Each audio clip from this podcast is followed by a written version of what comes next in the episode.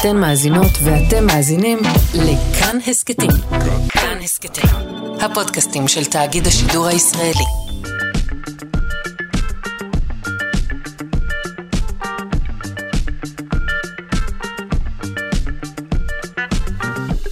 שלושה שיודעים.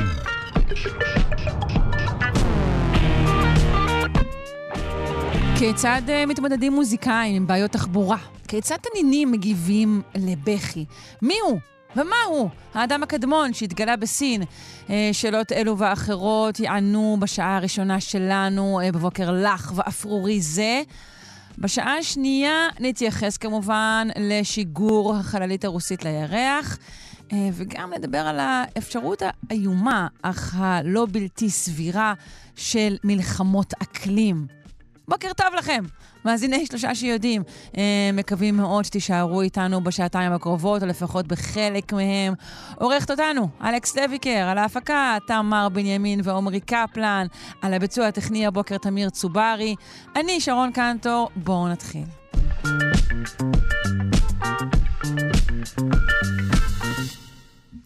עד לפני שנה גלגלנו את המושג הזה על כל לשון, PCR. אבל מה זה בכלל? אנחנו רוצים uh, לשאול עכשיו uh, על שיטת ה-PCR, uh, מה היא? Uh, היא פותחה לפני כ-40 שנה, שינתה מהיסוד את חקר הגנטיקה ואת הביולוגיה המולקולרית כולה. היא זיכתה את המפתח שלה בפרס נובל. אה, בואו נשמע יותר מיהל עצמון, כימאית ואשת חינוך מדעי ממכון דוידסון. שלום, בוקר טוב. בוקר טוב, שרון. מה שלומך? אה, אני במזגן, אז הכל בסדר. כן, מעניין בחוץ. כאילו, גם ב- לפני חמש בבוקר, לדעתי, היה כ-30 מעלות. חשבתי שהתבלבלתי והדלקתי חימום על כל העולם, אבל לא, זה פשוט אה, ככה. אה, אז אנחנו רוצים לדבר על אה, PCR באמת. אה, בואי ספרי לנו מה זה בכלל. אז PCR אה, זאת שיטה, שיטה אה, שבאמת פותחה לפני כ-40 שנה, כמו שאמרת, ושהממציא שלה נפטר לפני אה, ארבע שנים ושבוע, אה, שזה בעצם התירוץ הוא הרשמי לא שסביבו זכה אנחנו... לראות את, ה- את הקורונה? הוא נפטר ממש חודשים אה, ספורים לפני. אוקיי. אה, ככה בסוף 2019, אז לא, הוא לא זכה לראות אה, את השם של השיטה שלו מתגלגל באמת על כל לשון, כן. אה, אה, בטח בעולם המערבי, אבל גם מחוצה לו. אה, וזו באמת אה, שיטה שהיוותה, אפשר להגיד, השלמה למהפכה של אה, אה, זיהוי מבנה הגנום. כן, רק לא צי- ציינו את שמו, אני חושבת, קרי מוליס, נכון? נכון, נכון, כן. נכון. אמ, אז הוא אמ, היה אה, ביוכימאי, אה, שככה התגלגל בכל מיני דברים. הוא רצה בכלל להיות סופר באיזושהי תקופה, ולא כל כך היה בטוח בכיוון שלו, אבל היה לו חבר מאוד טוב שאמר לו, בוא, בוא, אתה ביוכימאי אה, טוב, בוא תעבוד אצלי בחברה, וגייס אותו לתוך אה, חברת תרופות. אה, ושם הוא העלה את הרעיון המבריק, שבו הוא יוכל בעצם לשכפל DNA אה, לכמויות מאוד מאוד גדולות, כי בדרך כלל כשאנחנו רוצים לעשות, אה, לזהות DNA, יש לנו כמות מאוד קטנה להתחיל איתה. Okay, אם אנחנו נחשוב גם על אה, בדיקת ה-PCR, שרובנו עברנו בשלב כל כזה או אחר במהלך הקורונה, אה, בסך הכל לקחו לנו דגימה די קטנה מהאף. אה, אין שם כמות מאוד מאוד גדולה של DNA, ואיך אנחנו יכולים לוודא שה-DNA שאנחנו רוצים אכן נמצא שם, וזה נכון גם בזירות פשע, וזה בטח נכון גם במחקרים גנטיים שבהם אנחנו רוצים לזהות אה, את אחינו הקדמונים. אה, אז בדרך כלל אנחנו מתחילים עם כמות מאוד מאוד קטנה של DNA, ואנחנו בעצם רוצים להרבות אותה. אה, ובעצם מה שהתהליך של ה-PCR מאפשר זה בדיוק את זה.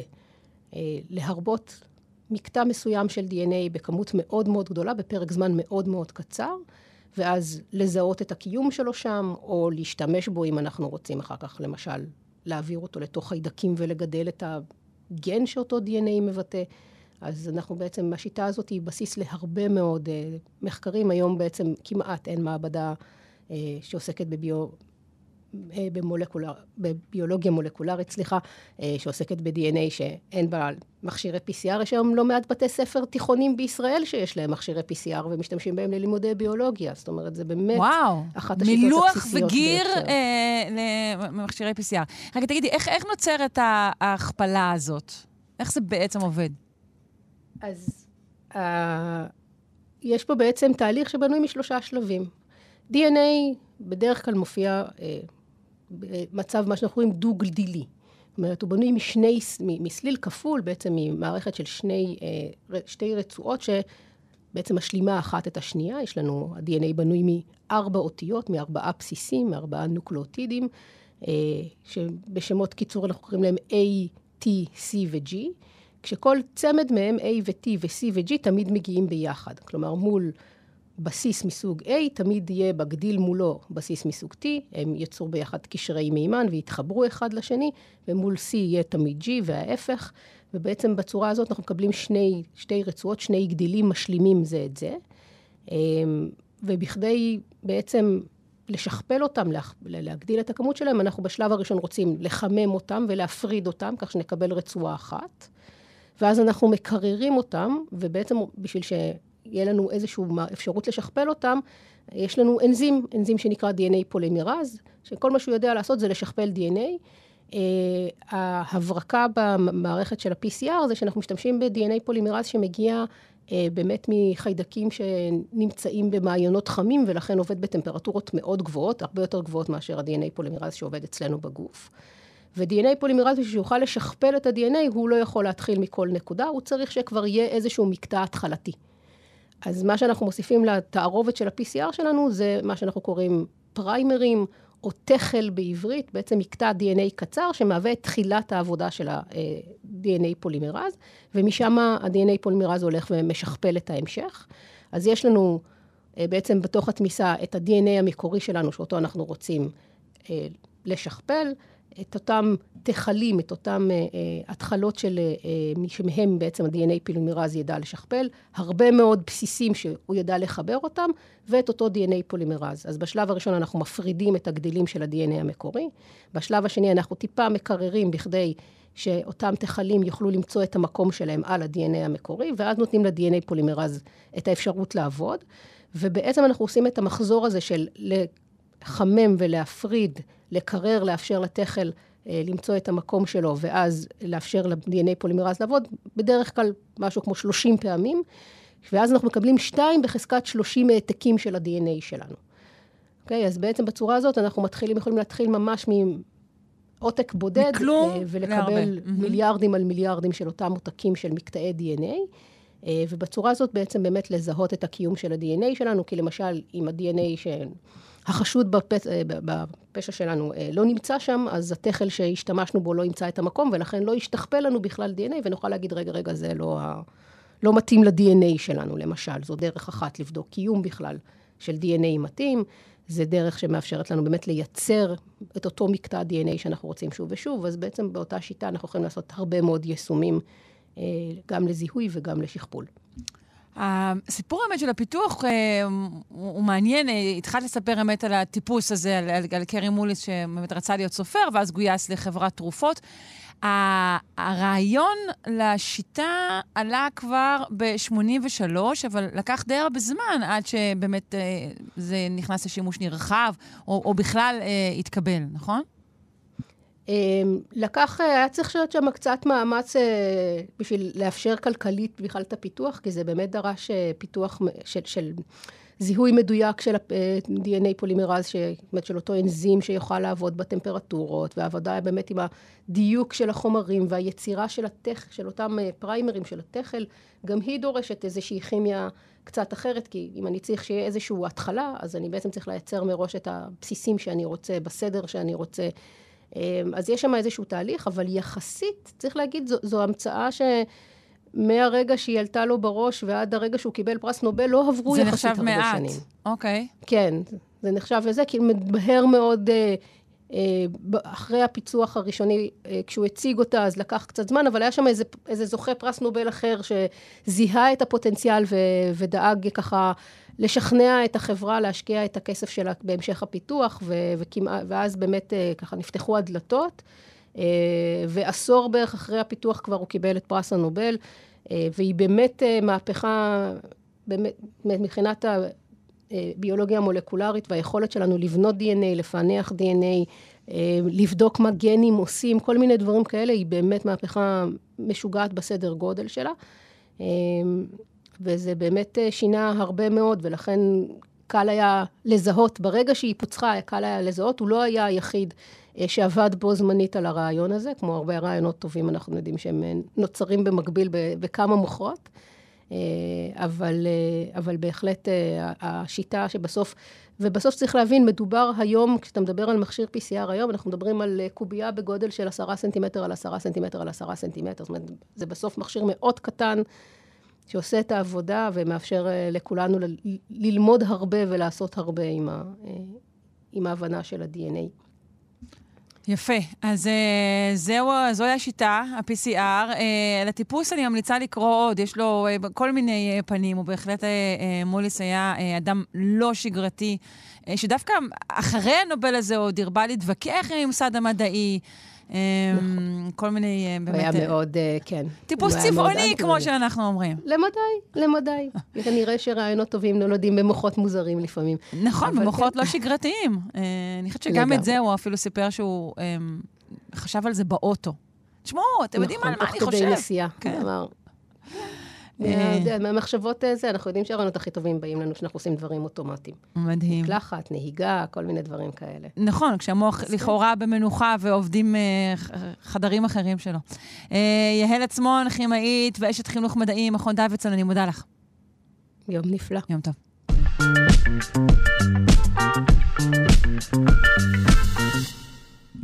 שרידים בני כ-300 אלף שנה, שנמצאו במזרח סין, עשויים להיות שייכים לשושלת אדם שלישית, שלא הייתה ידועה עד כה.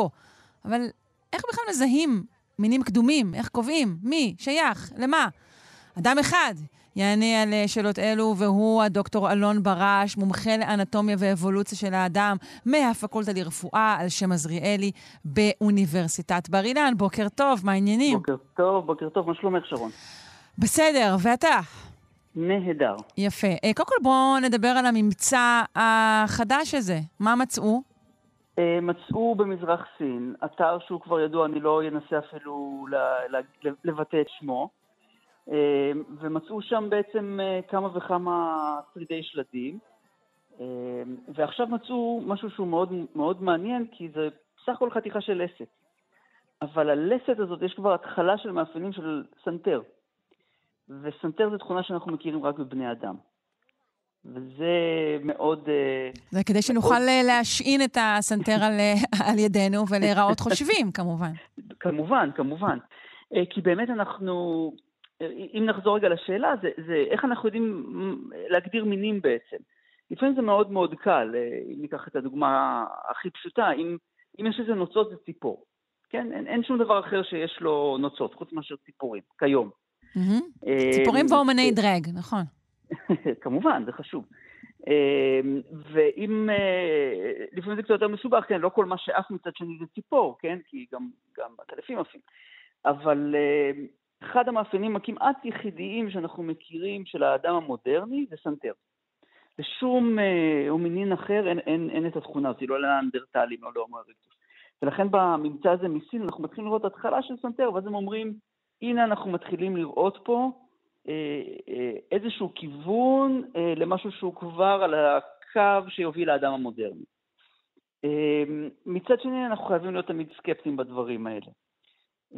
בעיקר כי יש לנו הרבה מאוד חורים ברצף המאובנים, בתמונה הכללית של מה קרה בדיוק במהלך האבולוציה של האדם. אמ, זה משהו שדרך אגב מתווכחים עליו מהיום הראשון שהתחלנו לדבר על אבולוציה בכלל, זה איך אנחנו מגדירים בכלל מינים. אמ, כולנו מכירים אה, את הסוס ואת החמור, כן?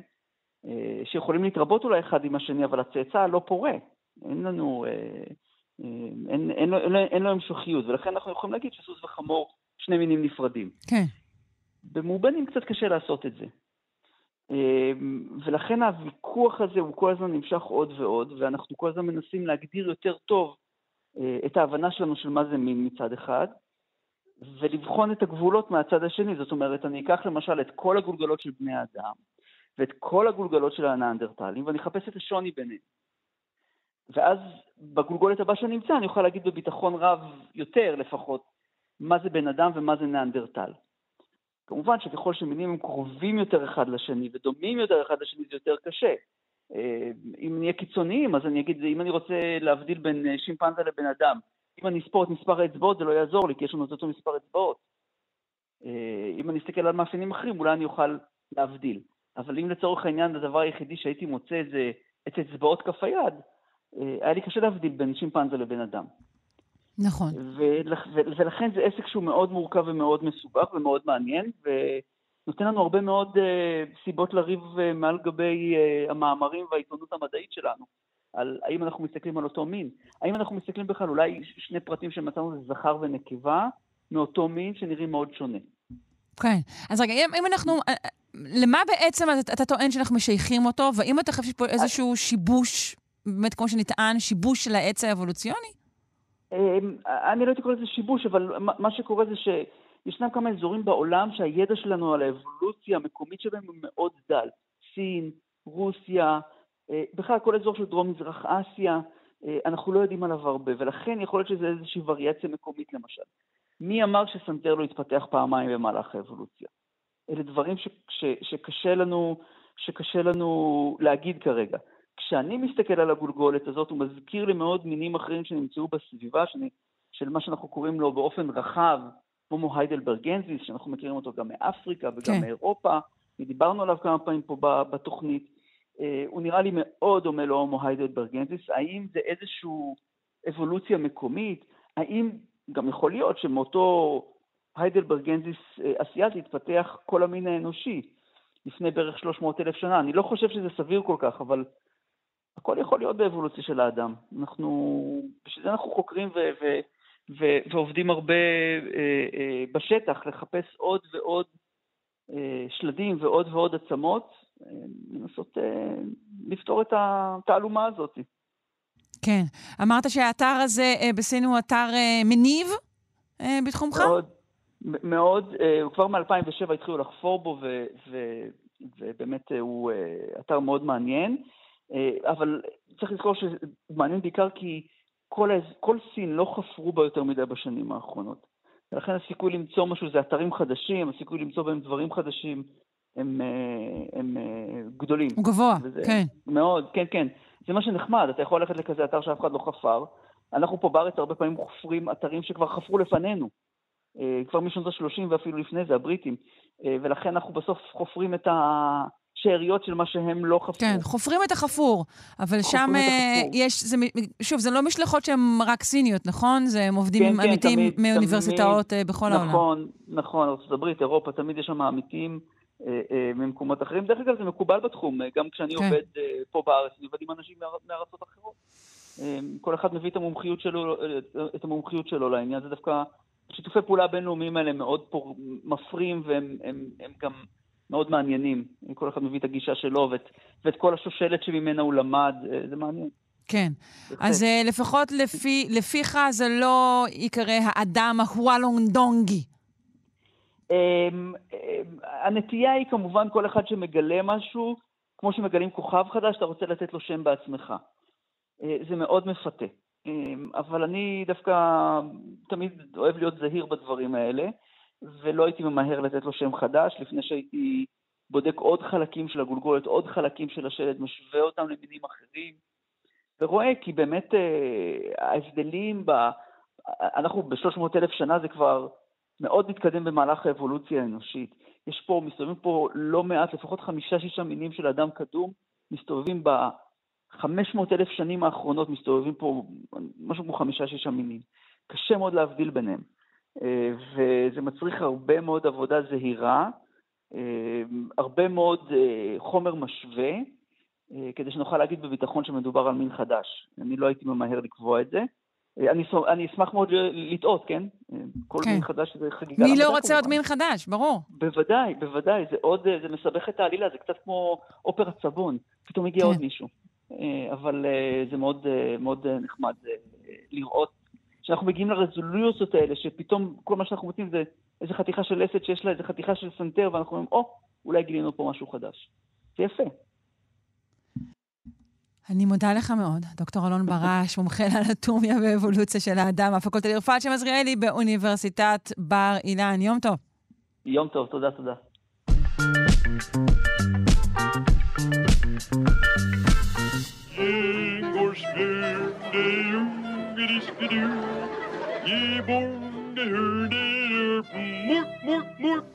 כעת, חברים, אה, בואו נתסיס את הרוחות אה, בפינתנו תולדות התזונה האנושית של הדוקטור אורי מאיר צ'יזיק, מומחה להיסטוריה של התזונה והרפואה. אנחנו רוצים לדבר על התססה. שלום. שלום, שלום. שלום. כן, מה- מהי התססה? התססה. בעצם התססה זה מאוד פשוט, זה תהליך שקורה כל הזמן בהמון המון המון מקומות בטבע ועלינו וסביבנו, שבו חיידקים מפרקים אה, חומר אורגני. את יודעת, היום משתמשים בתהליכי תסיסה ופירוק של חיידקי כמעט אה, לכל דבר. היום מפרקים כתמי נפט באוקיינוסים באמצעות חיידקים.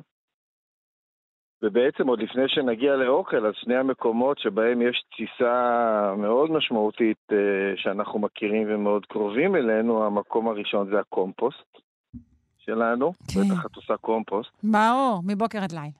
ברור, אז אה, כשאנחנו שמים את כל האוכל שלנו, האורגני, בערימה, ונותנים לו זמן, אז הוא פשוט אה, מתפרק. יש שם תהליכים שמתרחשים באמצעות חיידקים ושמרים ופטריות ועוד כל מיני מיקרואורגניזמים אחרים. כן, מדובר בגן חיות קטן.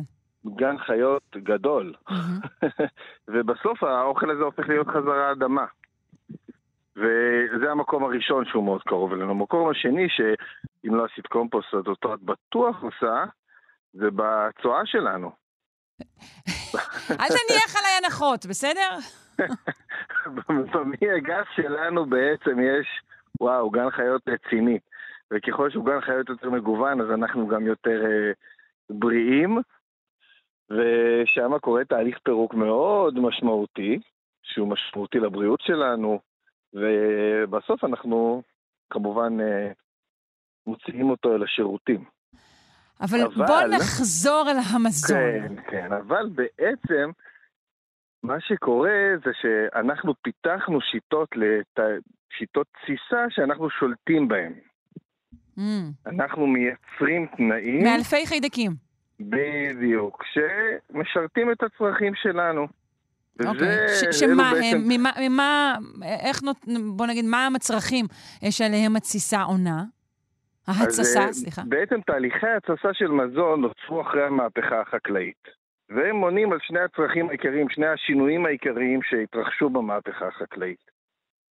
השינוי הראשון זה שהתחלנו לאגור את המזון שלנו, וברגע שהתחלנו לאגור את המזון שלנו נוצר ערך לשימור מזון. זאת אומרת, אה, ככל שאנחנו מצליחים לאגור יותר מזון ליותר זמן, כמו שאמרנו כבר בעבר, אנחנו מרוויחים יותר. כן.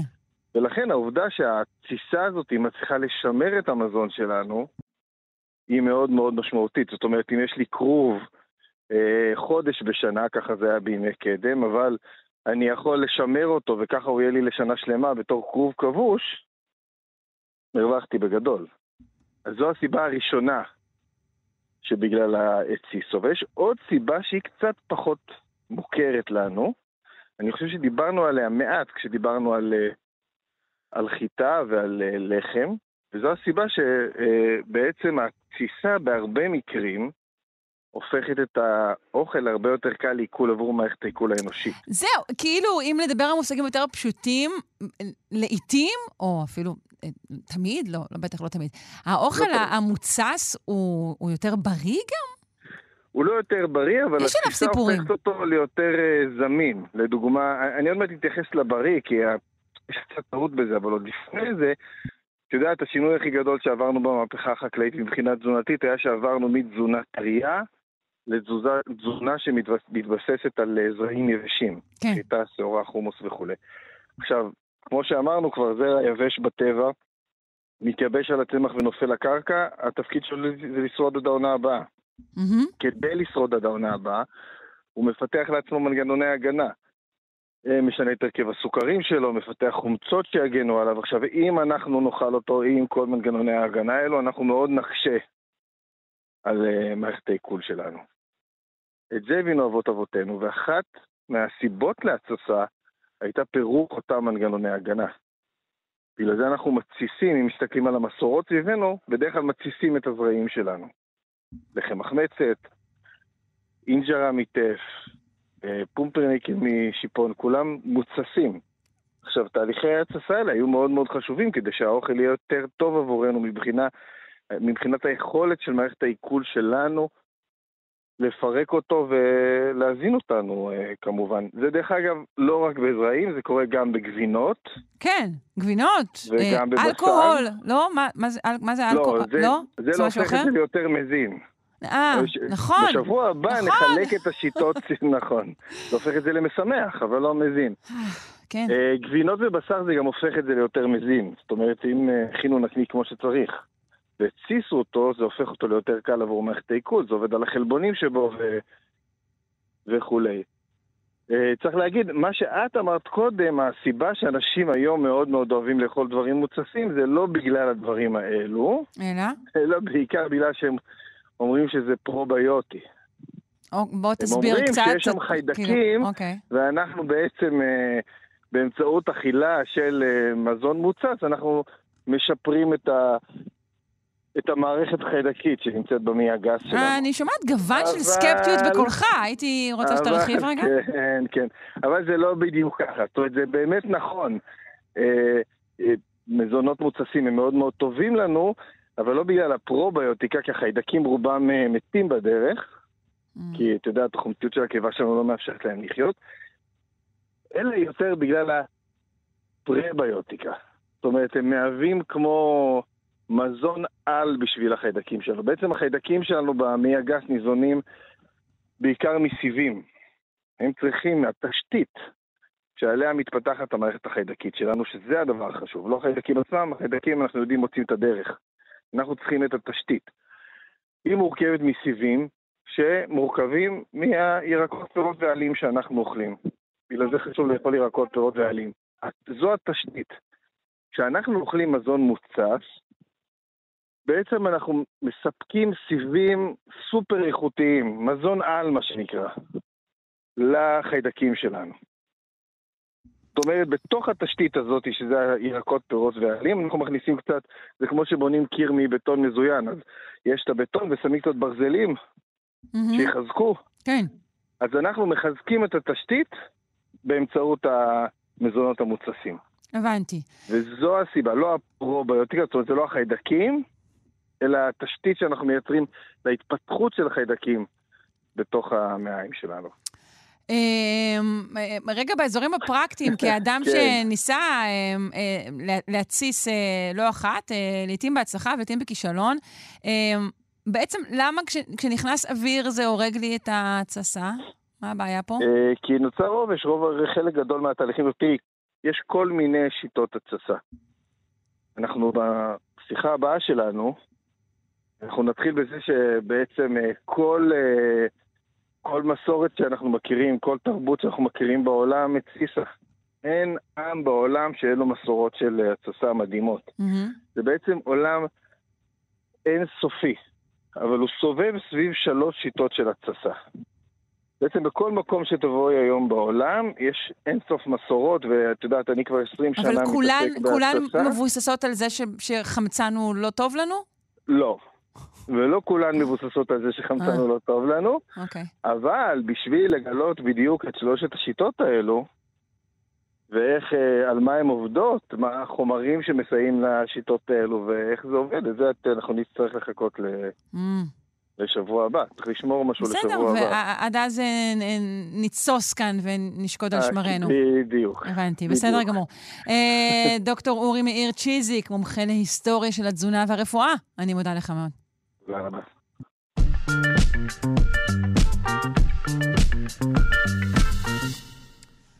אה, לכבוד חנוכת הקו הראשון של הרכבת הקלה השבוע. כן, אומרים שזה באמת יקרה. אה, אנחנו רוצים היום, אה, בפינה האהובה, הקתדרה למוזיקה, לשאול איך מתמודדים מוזיקאים עם בעיות תחבורה. נפנה כמובן לפרופסור משה זורמן, מלחין, מנצח ומייסד הקתדרה למוזיקה, בשיתוף הדוקטור אסטרית בלצן. בוקר טוב. בוקר טוב, שרון. נו, אז או- מו- מה אם לא מוזיקה שהיא אומנות שפועלת בזמן, שיש לה היבט ריתמי, קצבי, שמאפשר למלחינים לבטא תחושה של תנועה ואנרגיה קדימה, שהם לא יתמודדו עם כל מיני דרכי תחבורה אלטרנטיביות, אז זה מה שנעשה היום בפינה.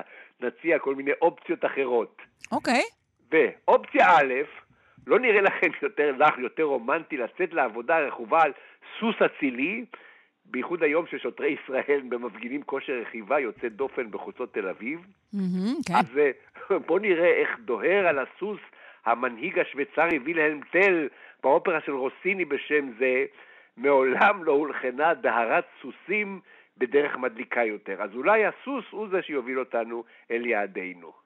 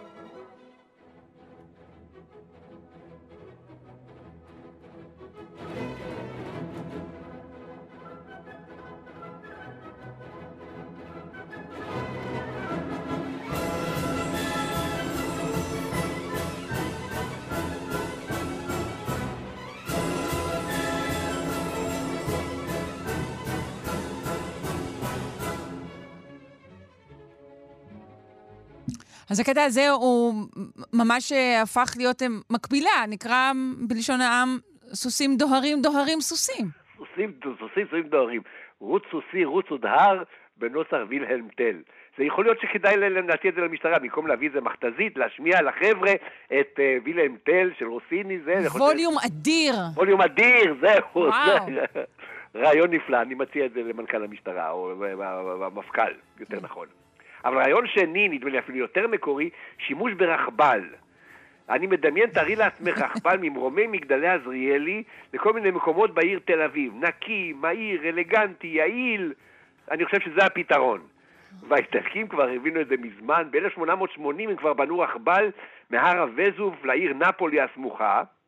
ואז לכבוד האירוע המסעיר הזה כתב המלחין האיטלקי לואיג'י דנצה ב-1880 עוד שיר מפורסם בשם פוניקולי, פוניקולה, פוניקולי, פוניקולה, פוניקולי, פוניקולה, הבה נטפס על ראש ההר, על ראש ההר. מה, זה בעצם כזה המנון לכרמלית? אני לא- המנון הכרמלית, אבל לא- של, האיטלקים, כן. אוקיי. וזה עוד ב-1880, וכל אחד מכיר את הפוניקוליר הזה, וכשמגיעים לאזור הזה באיטליה, אז אה, משתמשים בזה, וכולם שרים את פוניקולי פוניקולה, אבל אנחנו נשמע את זה לא בקולנו, אלא בקולו של uh, לוציאנו פברוטי. בהחלט נשמע- עדיף, אוקיי. בהחלט עדיף, זהו.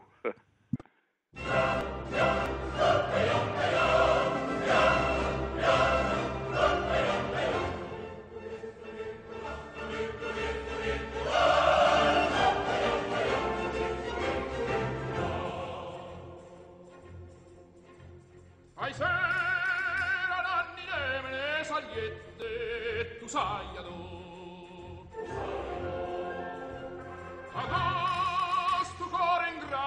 dispiette far me non può. Adollo fuoco gocce ma si fuie terrazza sta. E non te copre apriesse non destruie solo a guardar.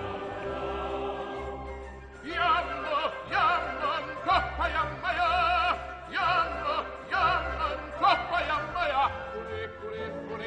Apple, Apple, Apple, Apple, Apple,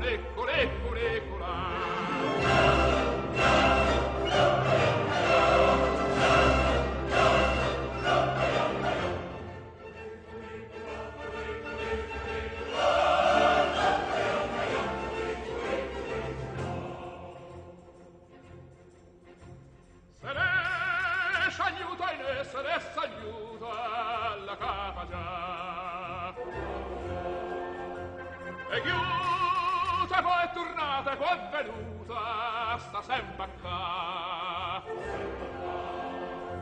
La capa vota vota attorno attorno attorno a te.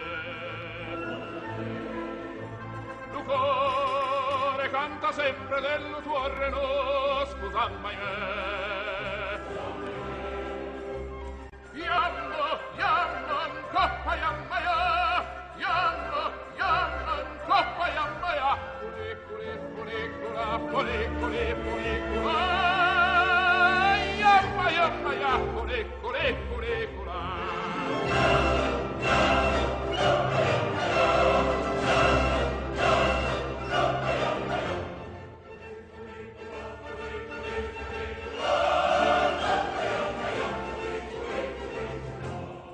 אז, אז הפוניקולר, פוניקולר בצרפתית, הוא, הוא פשוט סוג של רכבל. סוג של רכבת, בדיוק. שבאיטלקית זה מצלצל הרבה יותר נחמד עם הפוניקולי, פוניקולר. שלום, היה נעים להיות ביחד, היה נעים, שלום, היה, של, הייתה לנו שעה של נחת, וכולנו נסענו בפוניקולר. כן, אז זה באמת, זה באמת, כמו שאמרת, זה נכתב על ידי עיתונאי איטלקי בכלל, ב-1880. נכון. ואז אה, הוא נכנס, זה- נכתב לרגל פתיחת הקו הזה. הקו הזה שבאמת אה, מוביל מהר הווזוף אל העיר עצמה. אוקיי. זהו, אנחנו ממשיכים הלאה, נחזור לרכבות. יש יצירה מפורסמת של מלחין צרפתי בשם ארתור הוניגר, שכותב ב-1923 את יצירתו פסיפיק 231, שם קצת אניגמטי, אבל זה פשוט שם של איזה קטר חדשני, איזה מודל 231 שזה עתה גילו בפריז, והוא, הרדו הוניגר אומר, אני מצטט את דבריו, נורא מצחיק, תמיד אהבתי קטרים בלב הנפש, בשבילי הם יצורים חיים ואני אוהב אותם כמו שאחרים אוהבים נשים או סוסים.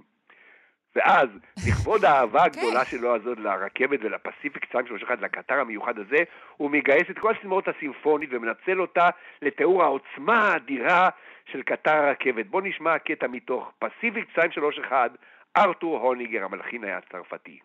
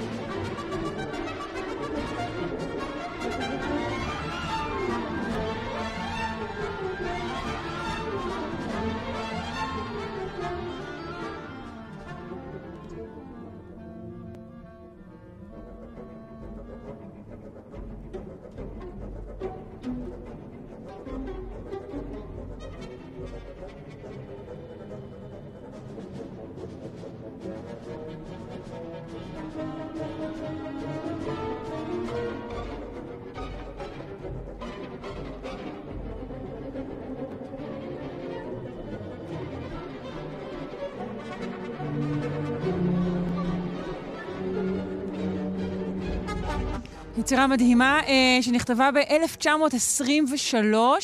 הבנתי שהשם שלה בעצם קשור גם לשיטה שבה ה- הקטר עובד. ה- בדיוק, זה, זה קטר חדש שזה עתה הומצא ונתנו לו את המספר הקוד 231 והשתמשו בו לקווים הכי ארוכים, הקווים שהגיעו עד סיביר, מלב ה- לב היבשת וכולי. בקיצור, קטר... אה, זה, זה השם של הקטר? חשבתי ש, שזה אומר משהו על הספירה גם של, ה, של, ה- של ההרכב בעצם של, ה, של הסידור הגלגלים של הרכבת. ככה. בסדר, אנחנו נדבר עם רכבת ישראל, נשמע... נשאל, נשאל על הדבר. הזה. כן, מדויק.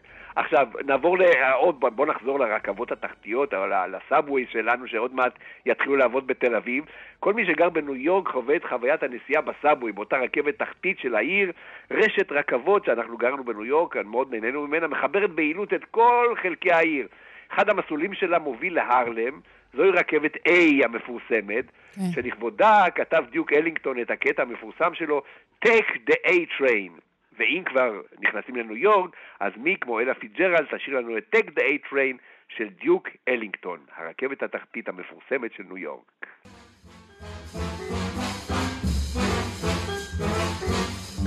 You must take the A train to go to Sugar Hill way up in Harlem. If you miss the A train, you'll find you've missed the quickest way to Harlem. Hurry, get on now, it's coming. Listen to those rails a thrumming. On board, get on the A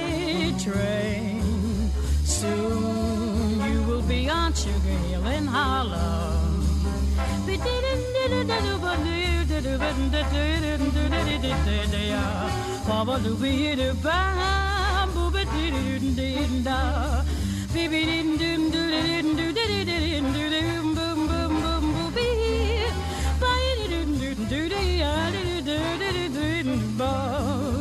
beep ba ba dee doo dee ba dee dee da da da da da ya da Bob bob bo bob do dooby dee doo doo doo doo dum bob booby dee dee bidin doom booby dee doo dee bidin doo doo dee dee dee dee doo bob booby dee dee bob bob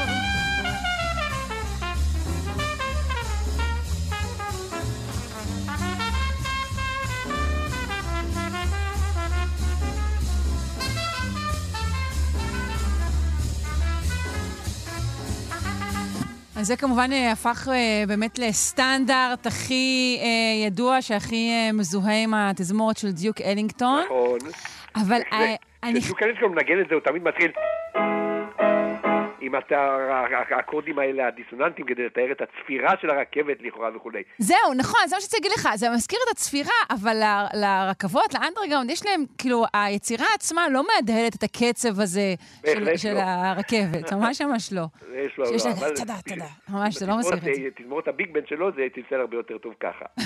כן. ואם נמשיך הלאה, נחזור אל המכונית דווקא, שהופכת להיות אירוע בעייתי בעיר שלנו. ב-1965 הביטלס כותבים את השיר שלהם Baby you can drive my car. שיר מאוד שוביניסטי, Baby you can drive my car, Yes I'm gonna be a star, Baby you can drive my car, and maybe I love you.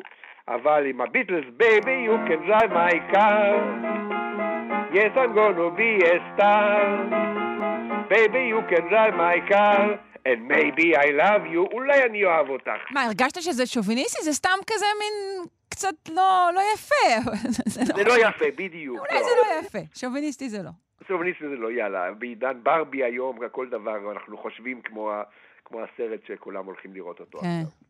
זהו, אז בוא נשמע קצת את הביטלס, איזה בוקר צבעוני יש לנו בגלל הרכבת התחתית שלנו שעוד מעט יוצאת לדרך.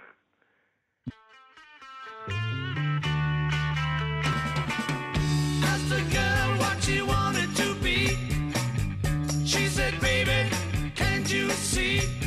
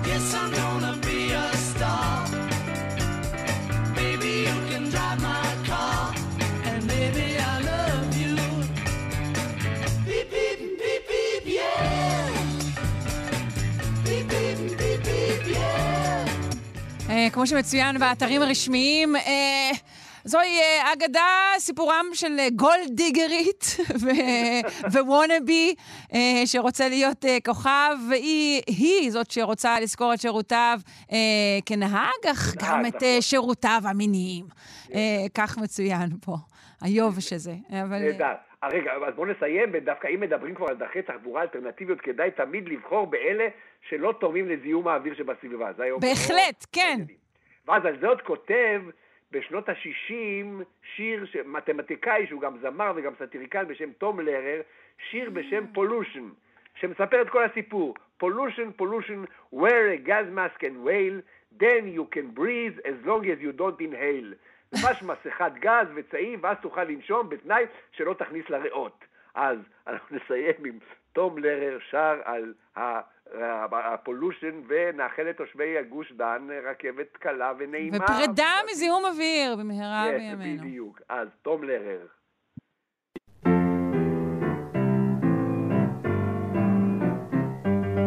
If you visit American City, you will find it very pretty. Just two things of which you must beware. Don't drink the water and don't breathe the air. Pollution, pollution, we got smog and sewage and mud. Turn on your tap and get hot and cold running crud. See the halibuts and the sturgeons being wiped out by detergents. Fish gotta swim and birds gotta fly. But they don't last long if they try. Pollution, pollution, you can use the latest toothpaste and then rinse your mouth with industrial waste.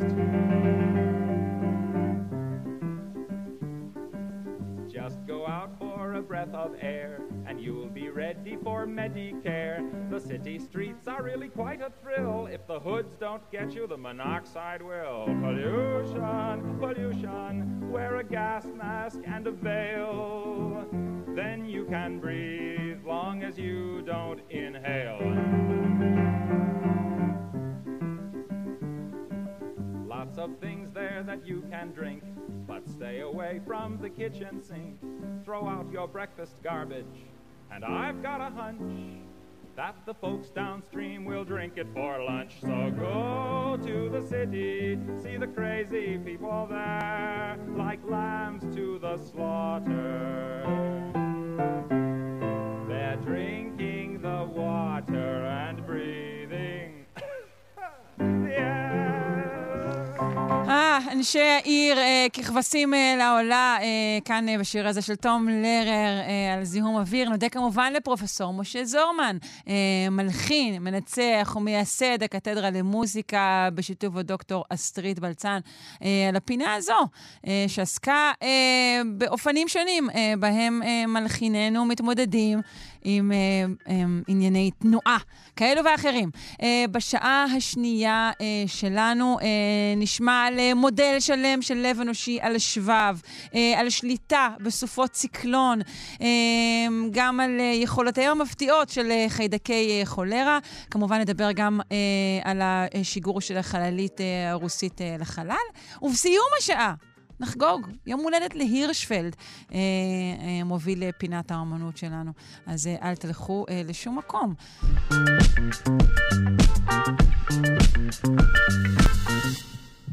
חשבתם שספר תורה על גרגר אורז זה מדהים? מה דעתכם על לב פועם בגודל של שליש מגרגר אורז? אה, לראשונה, חוקרים הצליחו לבנות דגם זעיר של הלב האנושי עם... עם הכל, עם כל הפיצ'רס, עליות, חדרים, כל, כל מה שצריך. כל זה על שבב זעיר במיוחד. אה, נפנה לאדם שעשה את זה, פרופסור יעקב נחמיאס. הוא ראש המרכז לביו-הנדסה באוניברסיטה העברית. שלום. בוקר טוב. בוקר אור. אנחנו מדברים על אה, פריצת דרך אה, ממשית וגדולה אה, בחקר הלב. אנחנו מדברים על בנייה של לב אנושי פועם, כמו שאמרנו, הגודל הוא ממש זעיר. לשם מה לנו אה, לב כזה זעיר? אנחנו לא משתילים לבבות בגמדים מהאגדות. הלו. אז צריך להיות גם ממש קטן, אבל אה, כן, אנחנו לא משתילים אה, לבבות בגמדים מהאגדות. אה, המעבדה שלי עובדת כבר למעלה מעשור לפתח אה, אורגנואידים, בעצם אה, איברים אנושיים קטנים. אנחנו לפני עשור התחלנו עם כבד, עברנו לכליות, ריאות, בזמן הקוביד, ועכשיו לב. מה, ש... מה שחדש הוא העובדה שאנחנו מצליחים להטמיע בהם חיישנים, סנסורים. שמאפשרים לנו ללמוד על הפעילות של הרקמה הזאת ולגלות מנגנונים פיזיולוגיים חדשים. וגם פה, במאמר האחרון שלנו על הלב, אנחנו פשוט גילינו משהו שלא היה ידוע לפני זה על הלב האנושי, Mm. למרות שחקרנו אותו כבר מאות שנים. רגע, רגע, זה קודם כל זה הפעם הראשונה שיש לב פועם על עברון כזה? אה, לפני העבודה שלנו, רוב הלבבות בעצם הקטנים שהיו משתמשים בהם ללמוד קצת על פיזיולוגיה אנושית, היו בעצם צבר של תאי שריר, זה היה בעצם Mm. שרירים קטנים כאלה, זעירים.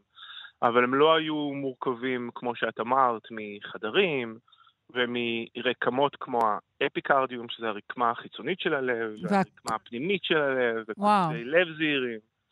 זה הם פשוט, לא זה, זה. אז זה הלב קומפלט הראשון, אפשר להגיד.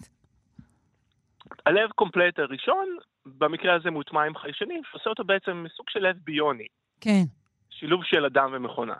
אוקיי, ואנחנו משתמשים אה, בעברונים הללו, כן, אפשר להגיד עברונים? אני לא יודעת מה, איך לקרוא ל... כי אמרת, המושג הלועזי הוא כן, באמת זה- מאוד מאוד טוב. אבל... עברון הוא- הוא הוא מושג מצוין. כן, אוקיי. אה, משתמשים בהם ל- למחקר ולבדיקה של תרופות, נכון? נכון.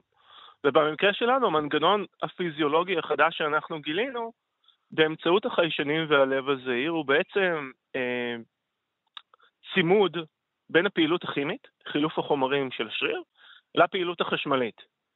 אנחנו ראינו גלים של קלציום שבעצם נכנסים דרך הלב, דרך רק, רקמת השריר, לתוך המיטוכונדריות ויוצאים בחזרה, ובצורה מאוד מפתיעה זה קורה רק בתאים של בני אדם או חיות גדולות אחרות, זה לא קורה בעכברים. זה מנגנון פיזיולוגי חדש. וואו. ובעצם למה עד היום אה, זה לא אובחן? Uh, האמת היא שפשוט אף אחד לא יצליח למדוד כל כך מהר. אנחנו מדברים על שינויים כימיים, במקרה הזה שינויים בפעילות של חילוף חומרים, שמשתנים במאות מילי שניות, ועד היום רוב האלקטרודות של החמצן, לדוגמה, עבדו בקצב של מדידה לשנייה, מדידה לעשר שניות. Uh, אף אחד לא הצליח למדוד כל כך מהר. Uh, החיישנים שלנו הם באמת היחידים בעולם שמסוגלים למדוד בכזאת מהירות ומתוך רקמה אנושית. אז- זה קשור לגודלו הזעיר ולשלמותו של הלב החדש? זה בגלל זה? תראי, אם הוא לא היה שלם, היה נורא קשה להבין האם התופעה הפיזיולוגית הזאת היא בעצם רלוונטית ללב האנושי או לא. אה, אבל מה שהזהירותו של הלב מאפשרת לנו זה בעצם לעשות המון המון המון ניסויים במקביל. Uh, במקרה שלנו, ביחד עם חברת טישו דיינמיקס, אנחנו מסוגלים לעשות 20 אלף ניסויים במקביל בלבבות אנושיים. וואו. ובעצם ללמוד איתם על, לא רק על מנגנונים פיזיולוגיים, אלא גם מה מפר אותם. ובמאמר האחרון אנחנו הצלחנו לראות שכשעוצרים את הקשר הזה בין הפעילות הכימית לחשמלית, אנחנו מקבלים הפרעת קצב, הפרעת קצב לב. כן. ומת, ומתבר, ש, ומתברר שזה אה, אחד מהמנגנונים היותר נפוצים לבעיות בטיפולים אה, סרטניים. אה, בחלק גדול מה, מהתרופות לסרטן בעצם אנחנו מפסיקים אותם אה, מהר מדי או נותנים פחות מדי, פשוט בגלל שאנחנו מאוד מפחדים שהחולים יקבלו הפרעת קצב. כן. אז זה דברים שאפשר בעצם לבדוק רק אה, באופן הזה. נכון, נכון. ואיך אתם עושים את איך, איך אתם בעצם עושים את זה? יש לכם מה, 20 אלף מיני לבבות כאלו, ומה אתם, אתם עושים להם? Uh, התשובה הנכונה היא מה שאנחנו רוצים. uh, אבל במקרה הזה... במקרה הזה? הם, אה, הם בעצם יושבים על מערכת רובוטית גדולה שאנחנו בנינו ביחד עם חברת הרובוטיקה העולמית Beckman Coulter, אה, והחיישנים נמצאים בתוכם. הלבבות בעצם עוברים אה, בתוך מערכת בשם זו מערכת שאנחנו בנינו בעשור האחרון, אה, שקוראת את החיישנים ביה- אה, באמצעות סנסורים זעירים, ואז כל תרופה שאנחנו מוסיפים, כמו תרופות לדוגמה של סרטן, אנחנו מבינים בדיוק מה הפעילות של התרופה ואיך היא משפיעה על הלב. טוב, זה מדהים. מתקשרים כן, אליך מהעולם כולו להגיד, וואו, כן, תראי, זה, כן, אה? בהחלט, מאמר. זה אחד מהמאמרים שלנו שעושה גלים. אה, אנחנו, אחד הדברים שמאוד אה, מחממים את הלב שלנו, בוא נגיד את זה ככה, אה, זה העובדה שאנחנו מצאנו גם פתרון לאחת מהתרופות היותר פופולריות לסרטן, תרופה בשם אה, מיטוקסנטרון, שהיא תרופה לסרטן השד, לסוגים של לוקמיה. ו, אה, אה, וגם multiple sclerosis, אה, התרופה הזאת גורמת להפרעות קצב, ולכן זה מעטים יחסית להשתמש בה. ואנחנו לא רק שהבנו את המנגנון, אלא גם מצאנו פתרון לאיך למנוע, לפחות חלקית, חלק גדול מהפרעות הקצב בשימוש התרופה. כלומר. כן אפשר להמשיך להשתמש בה, אבל מה, לשנות מה? בעצם להוסיף תרופה אחרת, להוסיף Mm. עוד מולקולה אחרת שהופכת את התרופה הזאת להרבה יותר בטוחה לחולים. ובאמת המטרה אה, היא לייצר קשר עם קבוצות מחקר ברחבי העולם ולהתחיל ניסויים קליניים כמה שיותר מהר, כמו שעשינו בעבר. אמ, ציינת שזה אה, הפרעות קצב לב שהן ייחודיות לבני אדם ולא קיימות בחיות מעבדה, ובכלל, אה, כל התחום הזה של אה, איברים אה, אה, זעירים על שבב, בעצם יאפשר לנו אולי להיפרד לאט-לאט מכל התחום של חיות מעבדה? את אמרת, את- המשפט הזה היה מדויק חוץ מהמילה כל. אה, זה בעצם אנחנו, אנחנו מנסים כבר אה, עשרות שנים ל- להמעיט כמה שאפשר בניסויים בחיות מעבדה. חשוב לציין שחיות מעבדה היו קריטיות לפיתוח חלק גדול מהמחקר הרפואי. אה, אחותי חולת סכרת, ללא ניסויים בכלבים אה, לפני כמאה שנה, אנחנו לא היינו מגלים את האינסולין, ול- ולכן היא לא הייתה בחיים. אז ניסויים בבעלי חיים הם דברים חשובים, רק מה? אנחנו יכולים למע- להמעיט בהם כמה שאפשר. למצוא בחלק גדול מהמקרים אלטרנטיביות עם עברונים אנושיים, אה, לעשות בדיוק את אותו דבר. אה, אחד הדברים היותר חשובים... אותו דבר וגם אפילו יותר מדויק, זה מה שאתה אומר עכשיו. נכון, גם אפילו יותר מדויק. אה, אחד הדברים הגדולים שקרו בעצם בדצמבר האחרון, זה שמינהל המזון והתרופות האמריקאי, ה-FDA, בדצמבר האחרון בעצם הוציא חוק חדש, שקוראים לו FDA Modernization Act, אה, שמאפשר לחברות תרופות להביא תרופה לניסויים קליניים ללא ניסוי בחיות מעבדה. זאת אומרת שגם ה-FDA מוכן להודות שבחלק גדול מהמקרים אולי לא באמת צריך להשתמש בחיות מעבדה, ואפשר uh, להחליף אותם בעברונים, בעברונים אנושיים כמו אלה שאנחנו פיתחנו. טוב, זה משמח מאוד, אה, כמובן, אה, מכיוון אחר.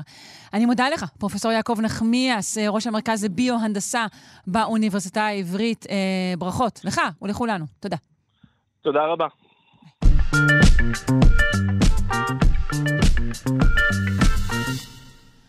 האם בעתיד נוכל לשלוט בעוצמתן של סופות ציקלון? מדענים טוענים שכן, אבל יש לכך אה, כל מיני השלכות. ביניהן תרחיש אימים שלא חשבנו עליו, והוא מלחמות אקלים. אה, נשמע על העניין המעניין הזה מהפרופסור יואב יאיר, דיקן בית הספר לקיימות באוניברסיטת רייכמן וחוקר אטמוספירה וחלל. שלום, בוקר טוב. שלום, בוקר טוב, שרון ולמאזינים. אה, קודם כל, אני רוצה לשאול אותך על ההבדל אה, בין, אה, כאילו, אה, ציקלון, טייפון, הוריקן, זה אותו דבר? זה אותו דבר בדיוק. זה אותו דבר. באוקיינוס- כן, כן, זאת אותה סופה טרופית גדולת ממדים, עם העין המוכרת וההתערבלות המ... הספירלית הזאת של רצועות העננים, עם רוחות אדירות, קצב משקעים מטורף, וכמובן גאות אה, של המים. פשוט בכל אוקיינוס מקבל אה, שם אחר, באטלנטי אנחנו קוראים לזה הוריקנים, באוקיינוס השקט אה, טייפונים, ובאוקיינוס ההודי ציקלונים. אבל בעיקרון זאת אותה סופה שנוצרת מעל המים החמימים של האוקיינוסים, ונודדת אה, באמצעות אה, הרוחות, רוחות השמיים, עד שהיא פוגשות ביבשות שנקלות בדרכן. רגע, מה, מה, מה. מתניע את, ה, את הציקלון? אז אה, מתחיל להיווצר אה, אוסף של אה, סופות רעמים, בדרך כלל מעל אה, אזורים אה, חמימים ולחים, וכשהסופות הללו מתארגנות במערכת מסודרת, מתחיל להיווצר סחרור פנימה אל תוך אזור של לחץ נמוך, וזה כמו מכונת חום ששואבת אה, אדי מים מהאוקיינוסים, מעבה אותם, משחררת חום כמוס אה, חזרה לאטמוספירה, מה שמאיץ את הירידה של הלחץ, ועוד התכנסות של אוויר לח וחם כחוזר חלילה. וככה הסופה לאט לאט מתעצמת. אנחנו מכירים אולי את הקטגוריות מ-1 עד 5, אה, שמגדירות את עוצמת הרוח המקסימלית השוהה בלב הסופה, סביב עין ההוריקן או עין הסערה. והסופות הללו עוצמתיות ביותר, ומה שאנחנו מגלים בשנים האחרונות זה שני דברים. קודם כל שטמפרטורות מי הים, מהאוקיינוסים, אה, עולה בהתמדה. מה שמבשר אה, אה, טייפונים רבים יותר בעתיד? טייפונים חזקים יותר. חזקים אנחנו יותר, במספר הכולל כנראה רואים התייצבות, אבל מקטגוריות 4 ו-5, לפי סולם אה, ספיר סימפסון, שמגדיר את עוצמת הרוח, אנחנו רואים הרבה יותר סופות חזקות, וקורים אה, דברים אה, ברורים כאשר סופה חזקה בקטגוריה 4 או 5 פוגשת קו חוף מאוכלס, אז כמות הנזקים היא פנומנלית, ו... ואסונות וקורבנות ונזקים לתשתיות, כן. הצפות, כל אלה ידועים כבר. איך עובדות מערכות ההתראה? אה, כמה זמן הן נותנות? יש אה, בכלל אז מה... היום, התראה? כן, אנחנו יודעים להתריע די טוב מתי זה הולך להגיע, ואפילו לנבא את העוצמה ואת נקודת הכניסה, כי אנחנו עוקבים אחרי ההוריקנים האלה גם מלוויינים בזמן אמת, וגם יש מערכות נוספות שמתעדות אותם, למשל עוקבים אחרי סופות הברקים שמלוות את ההוריקן או הטייפון, זה מחקר שפרסמנו פרופסור קולין פרייס, דוקטור מוסטפא עספור ואנוכי לפני מספר שנים, שמראה שכשהסופה הולכת להתעצם, קצב הברקים אה, גדל, ולכן אם אתה מודד את הברקים, אתה יכול לנבא משהו על עוצמת הסופה. כן. ובעת שאנחנו מדברים, יש כבר אה, שלוש או ארבע סופות שמתהוות, אחת שהולכת ליפול על חופי יפן הדרומיים, באזור אוסקה, קטגוריה אחת, הוריקן לן, אה, טייפון לן, סליחה, ואחריו טייפון דורה, שמחזיק אחריו, ומעבר לחופים אה, המערביים של קליפורניה, אנחנו רואים אה, התהוות של אה, סופה טרופית בשם פרננדה. כן, ועוד- אוגוסט זה, זה זמן, זמן טוב לסופות נכון, האלו. אוגוסט, ספטמבר, בדרך כלל הסופות הנוראיות מגיעות בספטמבר, אבל את יודעת, מספיק סופה אחת, מספיקה סופה אחת לגרום אסון גדול מאוד. אני אזכיר למאזינים את קטרינה, ניו אורלינס, כן, כמובן. ואת מריה בשנה ש... לפני שלוש שנים.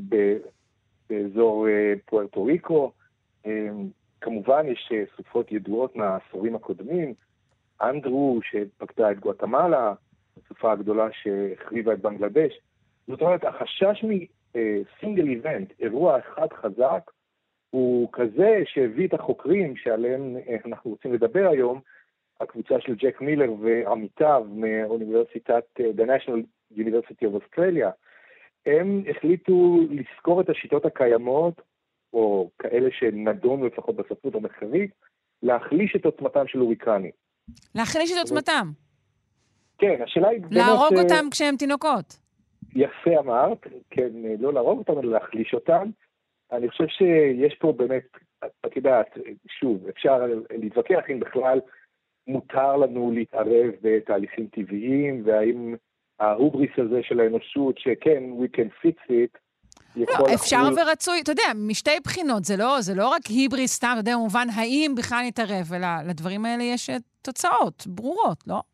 נכון, יש, אז יש שוב כמה גישות לנושא, ובהנחה שאם אנחנו מחלישים את העוצמה של הוריקן מקטגוריה 4 ל-2, אז תכולת הנזק והקורבנות תהיה הרבה הרבה יותר קטנה, ומספיק להחליש טייפון או ציקלון שכזה לדרגות נסבלות. אגב, למי שגר בישראל אין מושג ירוק אפילו על איך זה נראה וכמה זה עוצמתי, כי אנחנו מעולם לא פגשנו וכנראה גם לא נפגוש כאלה אה, תופעות במזרח הים התיכון. כן, אבל אבל גם- היינו גם- בחו"ל, אולי פגשנו איזה הוריקן כזה או אחר, אה, חלק כן, מאיתנו... מי שמטייל בעונה הזאת, הנוכחית, לארצות אה, אה, טרופיות, עשוי בהחלט לפגוש, ואפילו כן.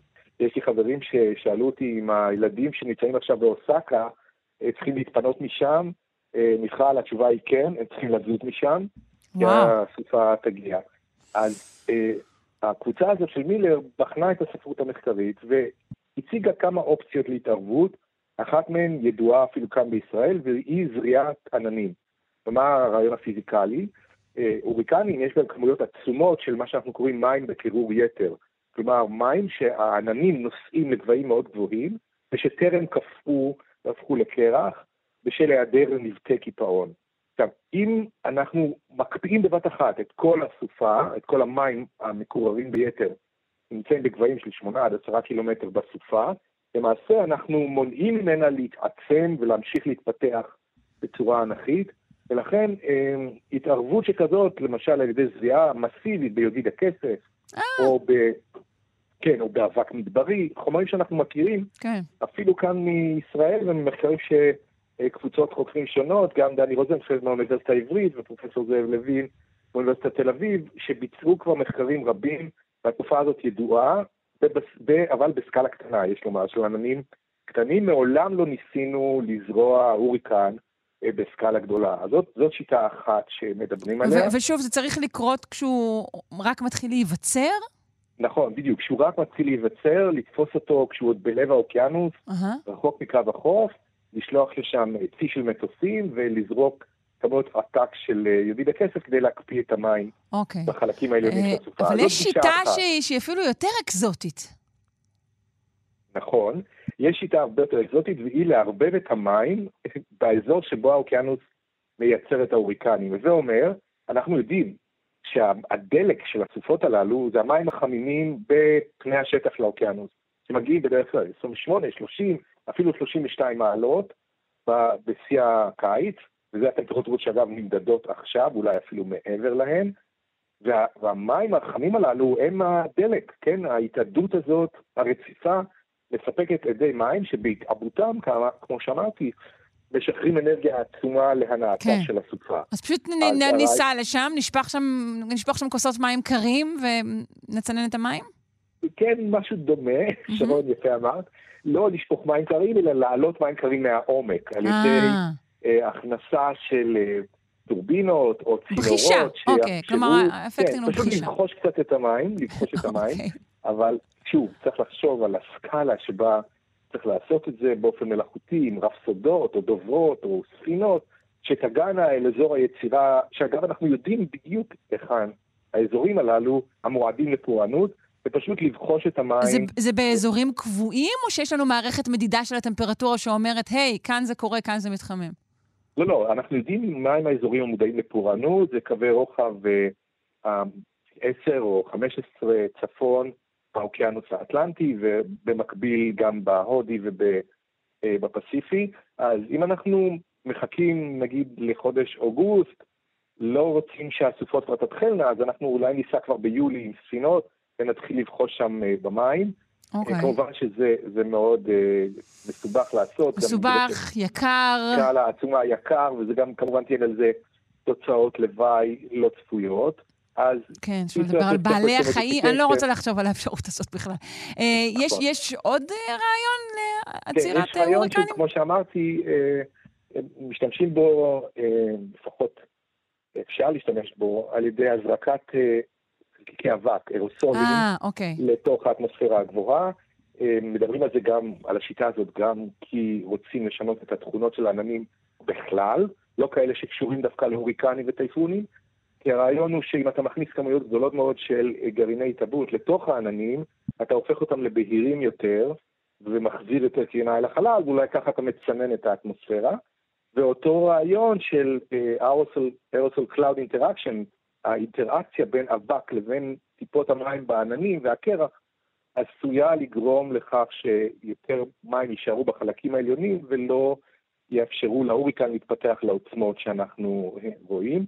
ואגב, כן. יש מדידות ואפילו עבודות תיאורטיות, חלקן אה, של פרופסור אלכס חיים מהאוניברסיטה העברית בירושלים, יחד עם דוקטור ברי לין ודני רוזנפלד, כמו שאמרתי, שהראו באמת שבהוריקנים שהגיעו לאזור הקריבים, אבל סחבו עימם אבק מהסהרה בדרך, נחלשו והיו פחות אה, מסוכנים. אז אנחנו מבינים את הפיזיקה, אבל שוב, באופן מלאכותי ויזום זה טרם נוסע. כמו שאת אמרת בפתח דברייך, החשש הוא כמובן לא רק מהפיזיקה, אלא מהגיאופוליטיקה. זהו, בדיוק. אני אומרת, בוא נעזוב, נגיד, את כל ההשפעות שאנחנו יודעים ולא יודעים כרגע, לצורך המשך השיחה, אה, של הדברים האלו מבחינת, אה, אה, אה, אתה יודע, באמת מזג האוויר עצמו, לצורך העניין, ונדבר על האפשרות האיומה. אה, שמדינות בעצם יפעילו אחת על השנייה מעין טרור אקלימי כזה. כאילו, אני מכבה פה את ההוריקן שלי, אבל הוא עלול לצוץ בחוף של מישהי אחרת, לא? כן, בדיוק ככה. זה בדיוק העניין, כי את יודעת, נשתמש במונח המקו- המוכר, אפקט הפרפר, שאתה משנה משהו במקום אחד, בלי ספק, בגלל ה teleconnection, הקשרים האלה בתוך האטמוספירה, שמקום אחד משפיע על מקום שני, אז בוודאי אם אתה מחליש סופה אחת, היא יכולה לסטות ממסלולה ולהגיע למקום שמלכתחילה לא הייתה אמורה להגיע אליו, והם נותנים במאמר דוגמה על הסתה של הוריקן מהפיליפינים, אבל הוא מגיע פתאום לים סין הדרומי, ונופל על טיוואן ועל סין ואולי על דרום יפן, ואז אנה אנו באים, כלומר זה יכול להיות אפילו קזוס בלי במובנים מסוימים. אתה שינית לי את העננים ושינית את הסופה והשפעת עליי וגרמת לי נזק, אז או תביעת פיצויים או יציאה למלחמה, חס וחלילה. כן. אבל אנחנו עוד לא שם, אני אומר, זה רק... אבל אה, בכל מקרה, אנחנו אומרים שכאילו אנרגטית לצורך העניין, אין דבר כזה להעלים את, ה, את, ה, את הציקלון, את ההוריקן, כלומר, האנרגיה הזו שלו בטח, אתה יודע, נכון, תפרוץ לא, לא, למקום לכבות. אחר, החום... אי אפשר לכבות את הסופה, Mm. משום שהתהליכים הללו הם, אה, הם עוצמתיים, והם גם קורים בסקאלה של מאות, אם לא אלפי קילומטרים מרובעים, וכמעט אין סיכוי לעצור אותם מהרגע שהם התחילו. אז כן. כל הרעיונות האלה של cyclone, כן, modification או hurricane suppression, קראו לזה, ואגב, ניסו בעבר, בשנות ה-60, להתעסק עם הוריקנים על ידי זריעה יזומה, אבל לא היו לזה תוצאות, אה, בוא נאמר, אפקטיביות, ולכן הנושא ננטש. והסיבה שמילר וחובריו מאוסטרליה נותנים לזה מבט נוסף, ואומרים, בואו, בואו נתחיל לדבר על זה, אולי בכל זאת כדאי לשקול לעשות משהו, היא כי כל הנושא של הנדסת אקלים, גיאו-אינג'ינירים, פתאום אה, צף מחדש, ונדון בהרבה מאוד אה, כנסים ומאמרי מחקר, ואולי סימולציות מחשב, כדי לבדוק היתכנות, לפתור, טוב, הוריקנים זה בעיה אחת, אבל מדברים כל מיני אספקטים של climate change, משבר האקלים, כן. נכון. טוב, מעניין מאוד. אה, אני מודה לך, פרופ' יואב יאיר, דיקן בית הספר לקיימות באוניברסיטת רייכמן וחוקר אטמוספירה וחלל. אה, שיהיה יום נעים, ככל יהיה הניתן. יום צונן. כן, חן, ביי ביי.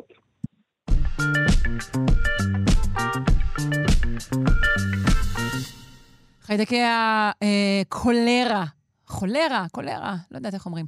אה, עולים מהגנה להתקפה. אה, אני רוצה לשמוע איך הם עושים זאת מהפרופסור יורם גרשמן. הוא ראש התוכנית לתואר שני בהוראת המדעים אה, בעל יסודי מכללת אורנים וחוקר המכון לאבולוציה באוניברסיטת חיפה. שלום, בוקר טוב. בוקר מצוין ושבוע טוב. אה, לחיידקי הקולרה יש איזה מנגנון אה, הגנה אה, יעיל ומוזר למדי, הם מתקהלים במבנים תלת-ממדיים דביקים כאלה, נכון? בהחלט.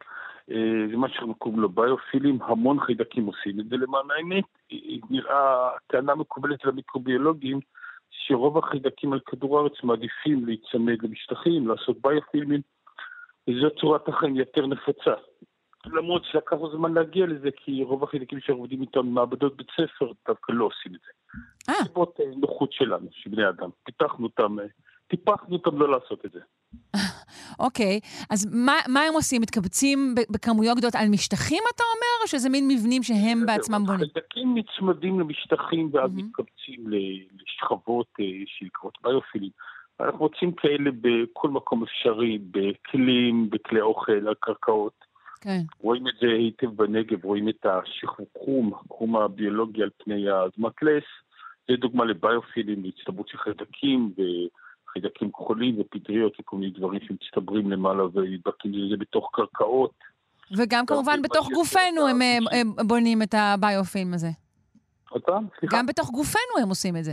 גם הם עושים את זה, בהחלט אנחנו רואים כאלה בריאות שבעיקר בחולי ציסטיק פיברוזיס, שיש להם בעיה בפינוי של אה, חיידקים וחלקיקים מהריאות בגלל המחלה.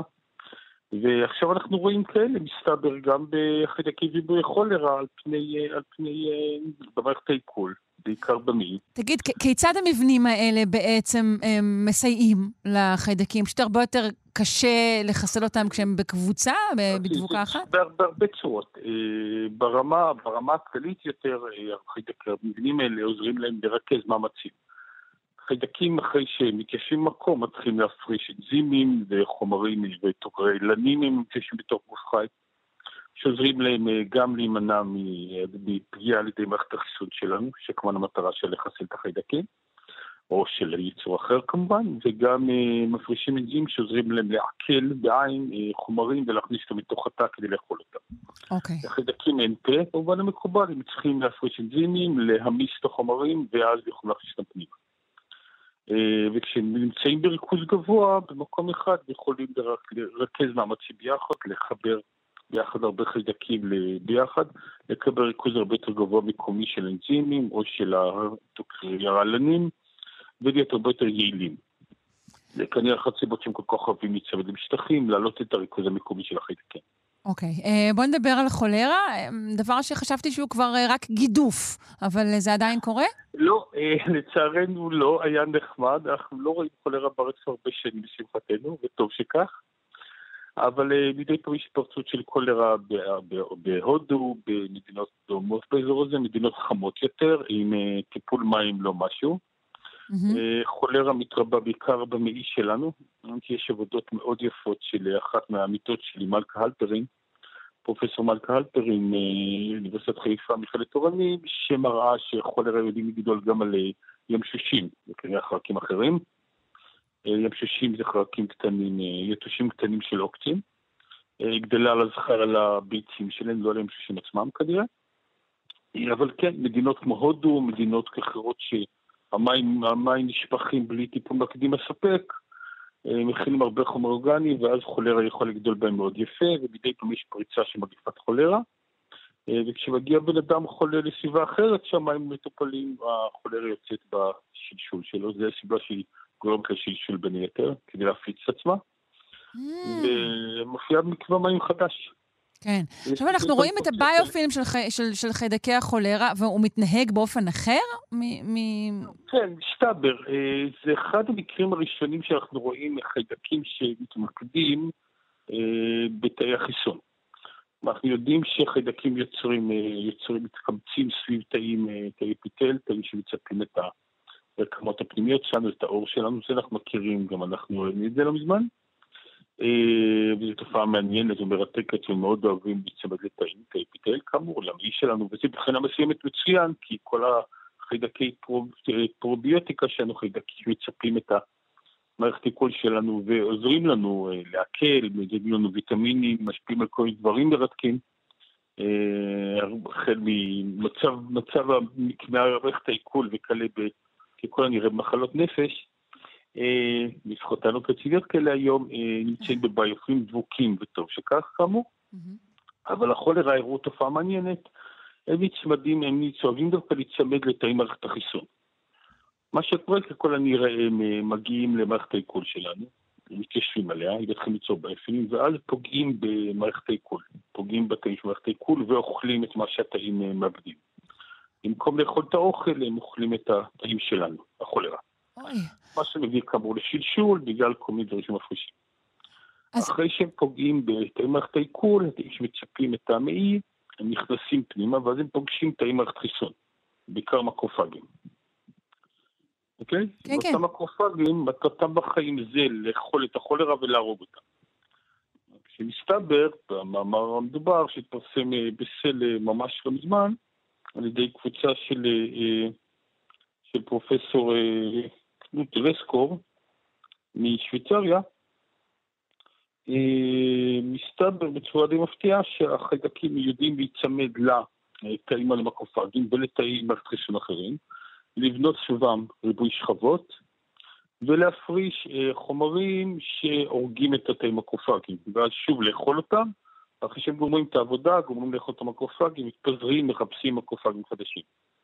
אז, אז רגע, בעצם אנחנו לומדים שבאמת המבנה הזה, שהוא מבנה שבמקור הוא מבנה הגנתי, הופך להיות מבנה של התקפה?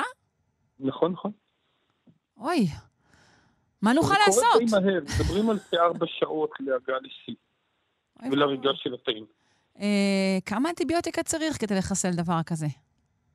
אז כמו תמיד, אנטיביוטיקה זה בעיה, כי ברגע שאנחנו שיש באנטיביוטיקה היא לא סלקטיבית לכולרה לצערנו, אין לנו כרגע אנטיביוטיקות שבאמת סלקטיביות עד כדי כך. Mm. אז אפשר לתת אנטיביוטיקה, אה, אם יש לנו מזל זה גם יעבוד, אם אין לנו מזל יפתחו עמידות, מה שקורה בקצב רצחה מסביבנו. כן. קצת עזבנו את הנושא בגלל הקורונה, שכמעט חלפה מימינו מחיינו וחוזרת מהר עכשיו. אה, בארצות אחרות בינתיים לשמחתנו, עוד לא אצלנו. כן, חוזרת? יש אה, זה? אה, לא התעדכנתי. האנטיביוטיקה, העמידות עדיין שמה והיא צומחת במהירות רבה. הפתרון הרבה יותר יעיל הוא לנקות את המים. את המי ביוב שלנו מספיק כדי שלא יישאר שום חולרה את, ה, את המי שתייה שלנו בוודאי ובוודאי, ואז זאת תהיה בעיה, כי לא צריך לזרוק אנטיביוטיקה על אנשים. כן. Uh, בסדר, uh, טוב, נקווה שהמקומות שבהם המים אינם uh, נקיים uh, ינוקו בשנים הקרובות. אני מודה לך מאוד, פרופ' יורם גרש.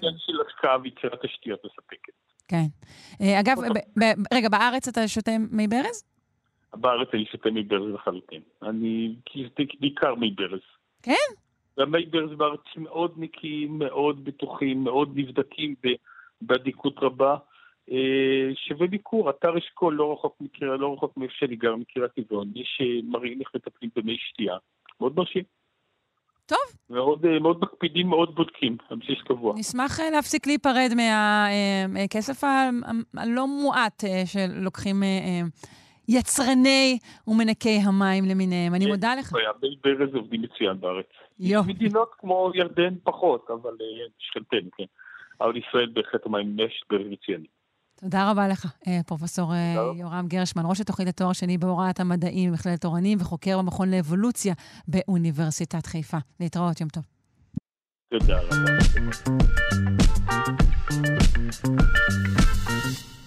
10, 9, ignition sequence start. 6, 5, 4, 3, 2, 1. אה, זאת בהחלט לא השפה הנכונה. אה, קיץ 1976 היה מרעיש מבחינה עולמית. אה, נדיה קומנץ' זכתה באולימפיאדת מונטריאול, החללית וייקינג 1 נחתה על מאדים ופרסמה את תצלום אה, הפנים במאדים המפורסם, והרוסים, שוב, נחתו על הירח. מאז uh, חלפו 47 שנים, ובסוף השבוע האחרון uh, רוסיה uh, שיגרה את החללית לונה 25, שאמורה לנחות בהמשך החודש באזור הקוטב הדרומי של הירח. Uh, מקום שלדעתי רגל אדם, ובעצם גם לא רגל של חללית, uh, לא דרכה בו. אבל uh, נשמע את הפרטים כולם מידידנו, מידד פריאנטי, יזם מהנדס חלל, מגיש תוכנית האינטרנט ספייס קפה ישראל ומהנדס ראשי בחברת סקאי אנד ספייס גלובל. שלום. בוקר טוב, שרון ידידתי. בוקר אור. Uh, אז אכן uh, 47 שנים חלפו? נכון, 47 שנים. אה, בואי נעשה איזה אה, ניואנס קטן. הפעם זה רוסיה, בעבר זה היה ברית המועצות הגדולה, יש נכון. לזה משמעות. כן, כן, נכון. אה, ב- בעצם אז, זה אה, חלק, חלק גדול מהעיכוב אה, מ-47 השנים האלו כרוכים בדיוק בעניין הזה. נכ- נכון מאוד, נכון מאוד. אז אה, כמו שאמרת, בלילה שבין ה-10 וה-11 לאוגוסט, אה, שיגרה סוכנות החלל הרוסית, רוסקוסמוס, את הנחתת אה, לונה 25, שעד לא מזמן קראו לה לונה גלוב, במטרה לבצע נחיתה רכה בסמוך לקוטב הדרומי של הירח. אה, במכתש שנקרא בוגולובסקי, מכתש שנמצא קרוב לקוטב הדרומי, אה, ושינוי השם אה, מלונה גלוב ללונה 25 נועד להדגיש את ההמשכיות. ללונה של תוכנית 24, לונה- שהיא זאת נכון. ששוגרה אז ב-76. נכון. זה משימת חלל הראשונה של רוסיה אה, לירח מאז 40, אה, ב-47 השנים האחרונות, ולונה 25 אמורה לנחות בין ה-21 ל-23 באוגוסט, בדיוק באותו יום, פחות או יותר, שאמורה לנחות הנחתת ההודית, צ'נדריאן 3. אף היא בקוטב הדרומי של הירח, ב-120 קילומטר אחת מהשנייה. באמת? פחות או יותר. כן. די, צריך שם כבר מגדל פיקוח. זה נכון, אה, אנחנו אה, ניגע גם אה, בזה, אבל רציתי קודם, שרון, לספר לך, ולמאזינות והמאזינים, שתעשיית החלל הרוסית עדיין קיימת. כן. אה, שבאמת, כמו שאמרנו, הרבה שנים, אה, היו שם הרבה, או, או שנים אה, שכונות או כישלונות. אגב, גם את השיגור הזה, אני, אני זוכרת שהם הבטיחו שהוא יקרה כבר ב-2016 או 2017, זה פשוט לא קרה. זה, זה נכון מאוד. זה, למעשה, המשימה הייתה אמורה אה, לצאת, כמו שאמרת, שרון, ב-2016. אה, מה שקרה זה אה, שהנחתת לונה התבססה על תכנון מתקדם של משימת מאדים בשם פובוס גרנט, שהייתה בשנת 2011, והסתיימה בכישלון מוחץ, וזה עיכב את כל הפרויקט. אחרי הרבה מאוד שנים, אה, סוכנות החלל הרוסית הודיעה בשמחה שבאוקטובר 2021 תצא המשימה, מה שלא קרה, ואז זה נדחה למאי 22 ולספטמבר 22, ובסוף זה קרה ממש עכשיו. כן, וזה אחרי וכמה ש... סיבות. שלאורך אה, שנים, אתה יודע, מה-50's והלך, הי- היו הרבה שנים שכמובן הובילו את המרוץ לחלל. זה בטח עדיין צורב להם, העניין הזה. חד, חד משמעית. אז תעשיית החלל הרוסית היא כבר לא המובילה בעולם, בגלל כמה שינויים משמעותיים שקרו. השינוי הראשון היה ב-2008, כשוולדימיר פוטין החליט להוציא את תוכנית החלל הרוסית מפיקוח צבאי, עד אז היא הייתה בעצם תוכנית צבאית, ולהעבירה לפיקוח של סוכנות החלל, מתוך מחשבה לפתוח את תעשיית החלל הרוסית למערב. התוצאה אכן הייתה שילוב של תעשיית החלל הרוסית ותעשיית החלל העולמית, שבאה לידי ביטוי במכירת לוויינים ושיגורים ללקוחות מכל העם, כולל מישראל.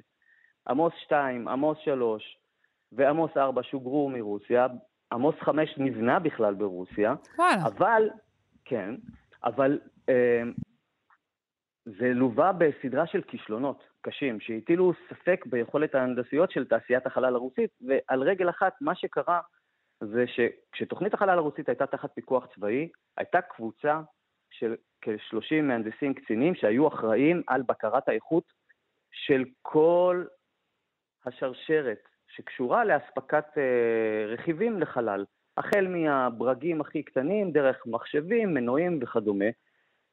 אנחנו מדברים על תקופה שבה ברית המועצות הייתה מפוזרת בהרבה מאוד מדינות, וכדי שלכולם יהיה עיסוק, הייתה החלטה אה, מנהלתית שמחשבים עושים בערי אורל, ומנועים עושים באוקראינה, וכדומה וכדומה.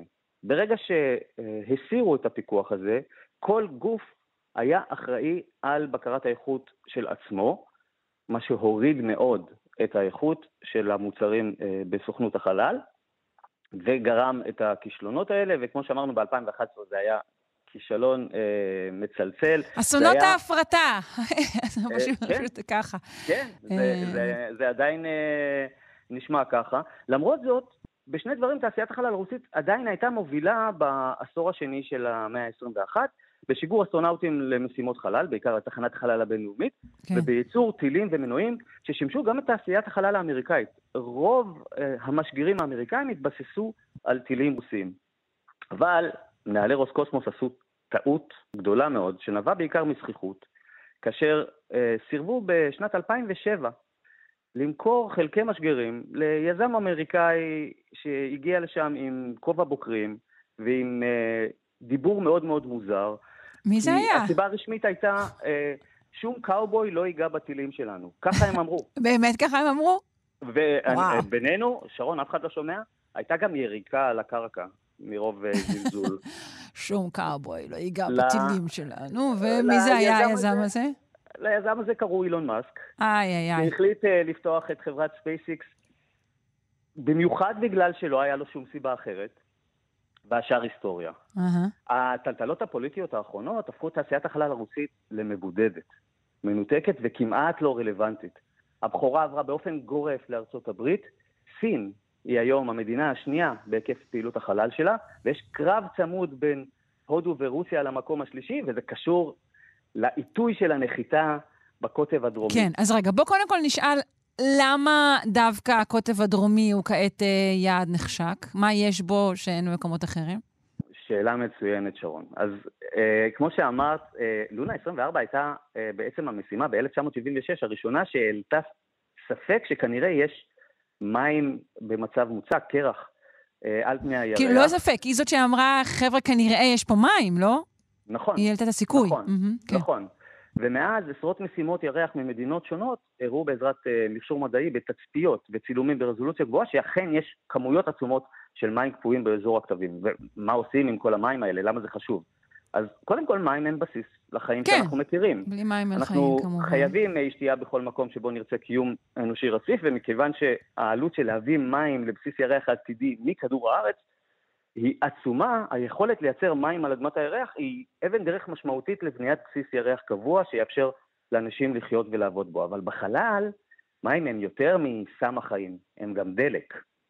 כולנו? יודעים שמים מורכבים משני אטומים של מימן ואטום של חמצן. ולמעשה מימן וחמצן הם בדיוק מה שמנועים רקטים צריכים בכדי לפעול. המים הקפואים על פני הירח הם בעצם תחנת דלק ענקית Mm. לטובת תדלוק טילים ורקטות שיאפשרו גם חזרה לכדור הארץ וגם טיסות המשך למאדים, ואפילו מעבר לזה. אז החשיבות של היכולת להפיק דלק ומי שתייה על פני הירח היא עצומה. ולכן כל המשאבים מופנים כרגע ליכולות הללו, להפוך אוקיי. את תגיד, הקרח... מה ההבדל בין המשימה ההודית אה, למשימה הרוסית? או, שאלה מצוינת, שרון. אז אה, התחרות היא תחרות ישירה על ההישג של נחיתה ראשונה מוצלחת בקוטב הדרומי של הירח. כרגע מפרידות כמה שעות בין זמן הנחיתה המשוער של לונה 25 לזה של צ'נדריאן 3, ולמרות הדמיון בין פרופילי המשימה יש הבדלים מהותיים. הנחתת הרוסית שוקלת 1,750 קילו, ההודית שוקלת 3,900 קילו, הנחתת הרוסית נמצאת במסלול ישיר לירח, ולמעשה וההודים אוספים מישהו הדרך. בדרך? מה... הנחתת ההודית שוגרה כבר ב-14 ביולי, והיא עושה מסלול אחר לחלוטין. היא עושה מסלול שמשתמש במה שנקרא gravity assist. היא משתמשת Mm. בהתחלה בשדה הכבידה של כדור הארץ כדי להאיץ, ואחר כך בשדה הכבידה של הירח כדי להאיץ. ולכן היא עושה סוג של מסלול מאסף. אבל שהוא והיא- יותר אה, חסכוני, נשמע לי. כן, חד משמעית. הוא אוקיי. הרבה יותר חסכוני. הסיבה שהרוסים יכולים להרשות לעצמם לטוס בטיסה ישירה, זה שוב, מתבסס על היכולות האדירות שלהם. הטילים שלהם הם עדיין מאוד מאוד מאוד אה, חזקים, יש להם כושר נסיעה מאוד חזק, ובנוסף, יש להם את היתרון של הצלחות נחיתה על הירח. לונה כבר נחתה על הירח. אצל ההודים, צ'נדריאן 1 הייתה משימה לה, אה, למיפוי הירח, היא הקיפה את הירח. צ'נדריאן 2, שהייתה לא מזמן, הייתה אמורה לנחות, אבל היא לא הצליחה לנחות. אז עכשיו התרסקה. המשימה המרכזית של אה, צ'נדריאן 3 זה נחיתה. כן, קודם כל הם צריכים אוקיי. להוכיח שיש להם יכולת אה, כן. לנחות, כל השאר זה בונוס. ולמעשה, כשחושבים על זה, וזה קשור גם למה שאמרת אה, בתחילת הראיון, שרון, מאז שנות ה-70, פעם ראשונה שיש שתי מדינות שונות במסלול הקפה ונחיתה על הירח, וזה כשלפני עצמו הוא כבר הישג מרשים, למין האנושי, אתה מתכוון. חד משמעית. וכולנו נרוויח מזה. אה, כולנו נרוויח מזה. כן, דיברנו כבר על הגישה, על הטכנו-אופטימיזם המשווע שלך. בסדר גמור. אה, טוב, אז אה, נמתין לראות. אנחנו מדברים על, על נחיתה עוד, עוד בחודש הזה, נכון? כן, כמו שאמרתי, ה-23 באוגוסט זה היום שבו החללית ההודית אמורה לנחות. כרגע, על פי מיטב המידע שיש לי, הנחתת הרוסית אמורה לנחות בין ה-21 ל-23 באוגוסט. יש שתי נקודות חשובות מאוד, גם במשימה ההודית וגם במשימה הרוסית, מחר. תמרונים שהם קריטיים להצלחת המשימה, אוקיי. okay. ונחזיק אצבעות שהם יעברו. במידה והתמרונים יעברו בהצלחה, אז אה, לקראת אה, סוף השבוע ובשבוע הבא, אנחנו אה, כנראה, ואני באמת מחזיק אצבעות לשתי המדינות, נראה אה, משימות על הקוטב הדרומי, נוכל אה, להפיק אה, מים על הירח, ולתכנן את אה, החופשה הבאה שלנו אה. אה, אי שם בקוטב הדרומי של הירח. שבתם מים בששון. אה, אז אולי נדבר שוב בהמשך החודש. תודה רבה לך, מידד פריאנטי, יזם, מהנדס חלל, מגיש תוכנית האינטרנט ספייס קפה ישראל ומהנדס ראשי בחברת סקאי אנד ספייס. תודה, ביי ביי. שבוע טוב.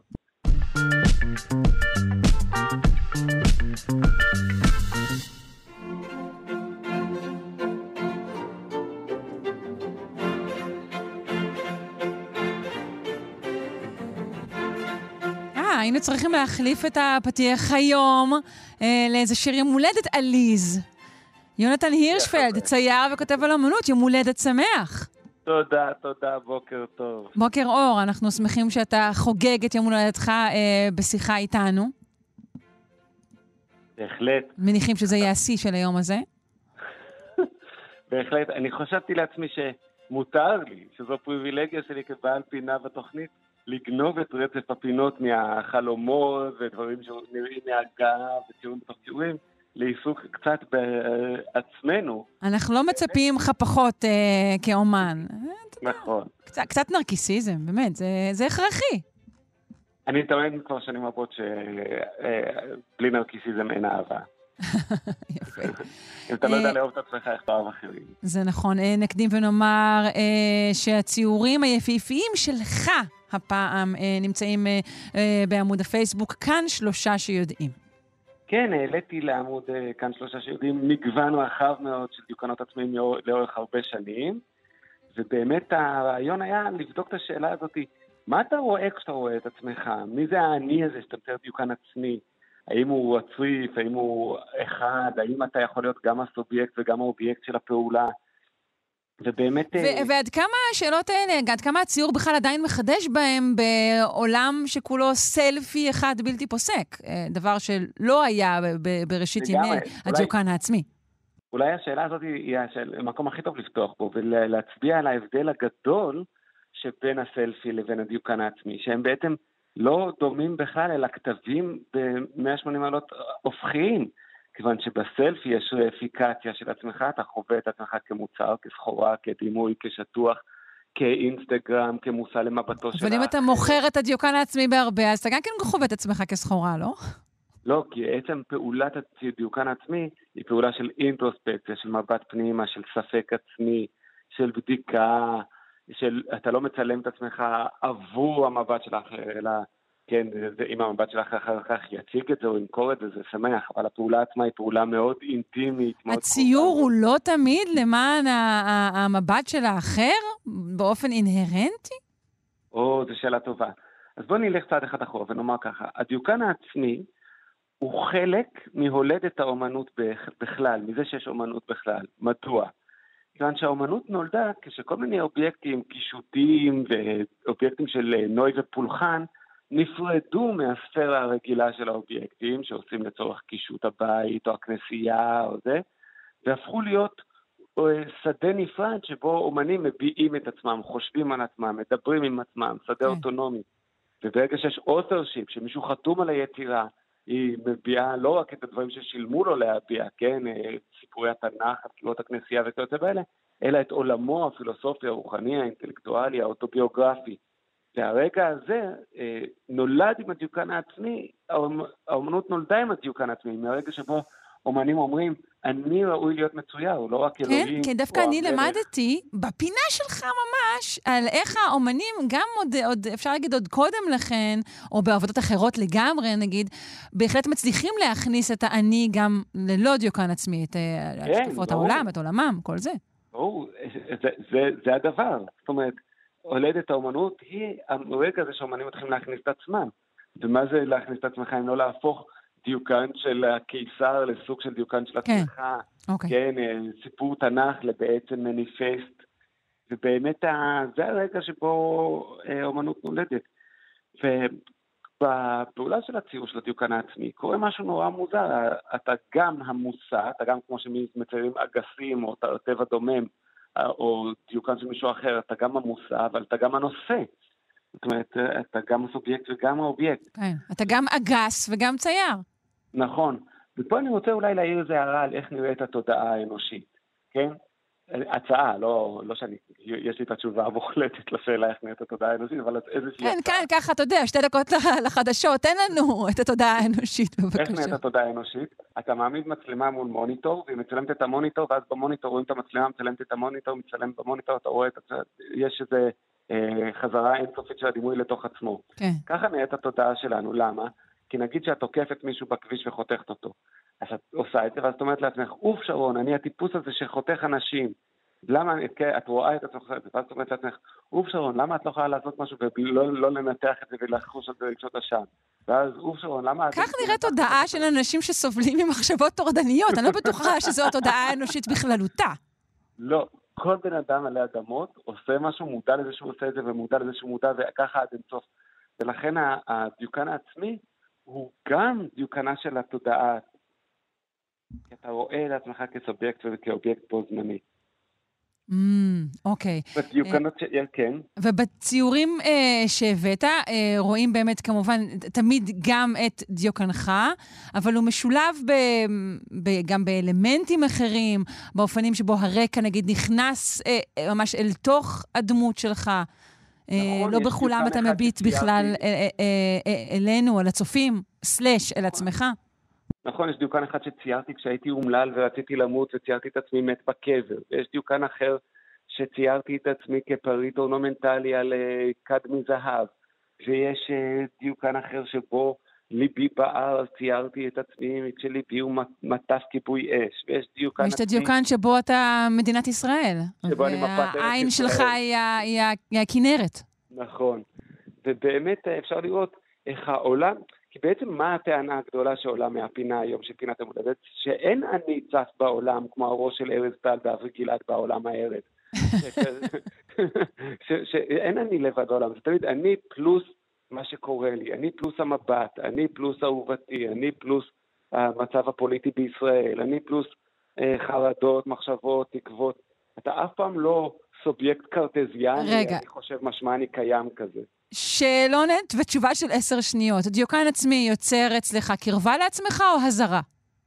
בו זמנית את שניהם, זה הקסם. אוקיי. אה, מאחלת לך שוב יום הולדת שמח בשמי ובשם המאזינים כולם. אה, וגם בשם גואל פינטו שנמצא כאן, גם הוא מוסר לך מזל טוב. יונתן הירשפלד, צייר וכותב על אומנות, מודים לך מאוד. שיהיה יום מוצלח. ביי ביי.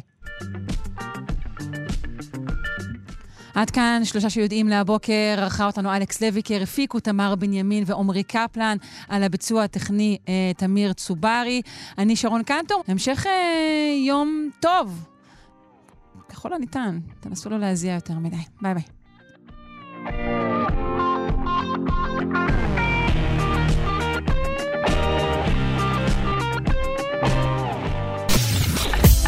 אתן מאזינות ואתם מאזינים לכאן הסכתים. כאן הסכתים, הפודקאסטים של תאגיד השידור הישראלי.